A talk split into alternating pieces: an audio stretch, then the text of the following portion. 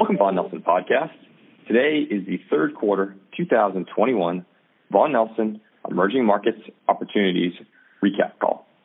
In the third quarter of 2021, Vaughan Nelson Emerging Markets Opportunities returned a negative 4.52% gross, a negative 4.84% net, and that is up against the MSCI Emerging Markets Midcap Index at negative 3.4%, which brings the year-to-date total for the Vaughan Nelson Emerging Markets Opportunities uh, strategy to 11.51% gross, 10.44% net, again against the MSCI Emerging Markets Midcap Index at 12.34%. And with me today is Senior Portfolio Manager Kevin Ross, and with that, Kevin, I will turn things over to you. Thank you very much, Dan. It's a pleasure to be here speaking with everyone. The third quarter was a very eventful period for emerging markets, with all relevant benchmarks declining for the first time since early 2020. We saw extremely divergent performance at a country level, with notable underperformance coming from Brazil, which was off 19%, China and Hong Kong, which were down 13%, and South Korea down by 7%.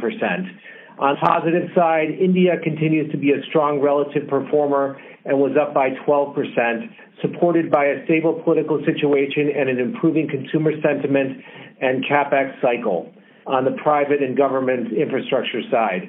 In addition, some of the smaller countries in the EM benchmark, including South Africa, Russia, and several in Southeast Asia, generally started to demonstrate improved relative performance during the period. We have been discussing internally uh, since the beginning of the year at Vaughan Nelson how our long leading indicators for China, including for new bank loans and shadow banking, suggested a de- deceleration in growth for 2021, which is in line with overall GDP forecasts that we see from the IMF and World Bank. In addition, the government policy stance shifted from expansionary last year on the monetary and fiscal side to a more neutral stance this year as the government wants to keep system-wide leverage and property prices under control. We saw several new developments during the quarter that are worth highlighting. The government is increasing their efforts to reduce income inequality through programs they refer to as common prosperity. This marks a shift away from decades-old pursuit of economic growth at all costs and increases their focus, focus and efforts to broaden income distribution and create greater balance in the economy. We have started to see initial responses uh, from these policies with several very large profitable tech companies announcing sizable charitable contributions during the last few months. Some policy changes we believe will be discussed over the quarters ahead include wealth taxes on capital gains and inheritance and property taxes on holding property investments. A second situation in China that we are monitoring closely is with large property developer Evergrande, the developer is the largest in the country with over 300 billion in outstanding liabilities, and they have contracted over 7.3 billion square feet of land and are currently developing 1.4 billion. Real estate accounts for an estimated 29% of GDP for the country, and we, we believe the increase in offshore funding costs for the developers across the sector will cause a short-term slowdown in construction activities during the second half of this year.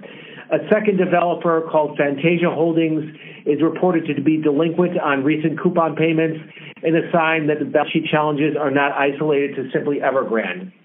As a result of these growth headwinds that we see in China, we reduced the portfolio's position in Hong Kong, China from a moderate overweight position at the beginning of, the quarter to an underweight position by the end of the quarter. We are waiting to see a more material policy loosening stance from the government, as well as the bottoming of the credit cycle, which we could could potentially see uh, during the first half of 2022. Another country we reduced our exposure to during the quarter was Brazil. We took profits in some of our companies in the materials sector and sold out of an industrial company that makes parts for commercial vehicles. We know that uh, President Bolsonaro's popularity rating remains very low, and the recent scandal related to the purchase of COVID vaccines has caused an uptick in protests and, and unrest across the country ahead of an election which is taking place next year. Inflation is running at above 8% due to the weak FX and the rise in food, fuel, and electricity tariff prices, which has caused the central bank to raise interest rates by 325 basis points with more tightening ahead. The outlook is improved for inflation next year, which is expected to come back down to the 4 to 5% range, but still be outside of the central bank's targeted range. With heightened volatility expected as campaigning for the election begins, we expect the portfolio to retain an underweight position heading into next year.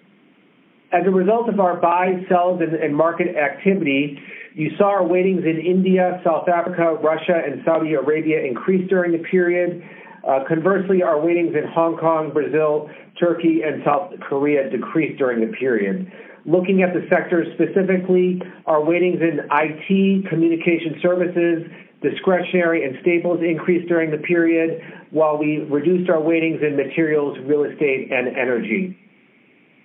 In terms of our best performing countries, uh, we mentioned India as the top performer, followed by China, where we have an underweight position, and Taiwan. The portfolio lagged the benchmark in Hong Kong, South Korea, Poland, and Mexico. Overall, uh, you saw us add eight companies, uh, new companies to the, to the strategy and fully exited 13, 13 during the quarter, which was a busier quarter on the selling side uh, than we typically have. This is driven by the divergence in economic trends that we are seeing in several countries that we've discussed so far. Most of the new names in the portfolio being added are Category A companies, are undervalued earnings growth names, which have structural growth tailwinds or specific catalysts that can help them ride through the current economic uncertainty. Economic growth continues to be hindered by supply chain disruptions, low inventories, and rising commodity prices, as we head into 2022, markets should get a better understanding of what the new post-COVID normal looks like and to what extent the inflation will be transitory or something that will stick with us into next year.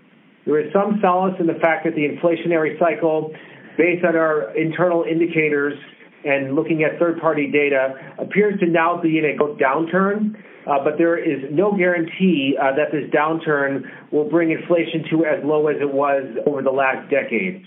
Uh, globally, we see significant geopolitical, demographic, and industry shifts that are underway that will materially change supply chains, trade flows, and currency flows over the coming years ahead.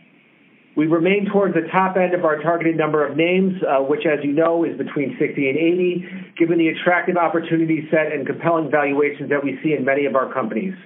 On average, our valuation model suggests the three-year upside uh, of the portfolio sizably exceeds our underwriting target of 50%. This is geographically spread across nearly all of our markets, with the exception of India, which has performed the best year to date. And even considering its outperformance, our models are still showing considerable upside for our India holdings. Uh, overall, we remain excited for the prospects uh, during the fourth quarter and heading into 2022, and we believe that our portfolio is well positioned to ride the volatility that we see ahead. Uh, that's all for me, Dan. I'll turn it back to you. Kevin, excellent recap of the quarter. Really appreciate the insights that's taking place out there in the emerging markets world. So uh, thank you very much. Good luck as we head into the fourth quarter, and we look forward to speaking with you again at the end of the year. The views, information, and or opinions expressed during this podcast are solely those of the individuals involved and do not necessarily represent those of Vaughan Nelson and its employees. Vaughan Nelson does not verify and assumes no responsibility for the accuracy of any of the information contained in the podcast. The primary purpose of the information, opinions, and thoughts presented in this podcast is to educate and inform. This podcast, or any podcast in the series, does not constitute professional investment advice or services, and any reliance on the information provided is done at your own risk. Past performance is not an indication of future performance. By accessing this podcast, you acknowledge that the entire contents of this podcast are the property of Vaughan Nelson and, or used by Vaughan Nelson with permission and are protected under U.S. copyright and trademark laws.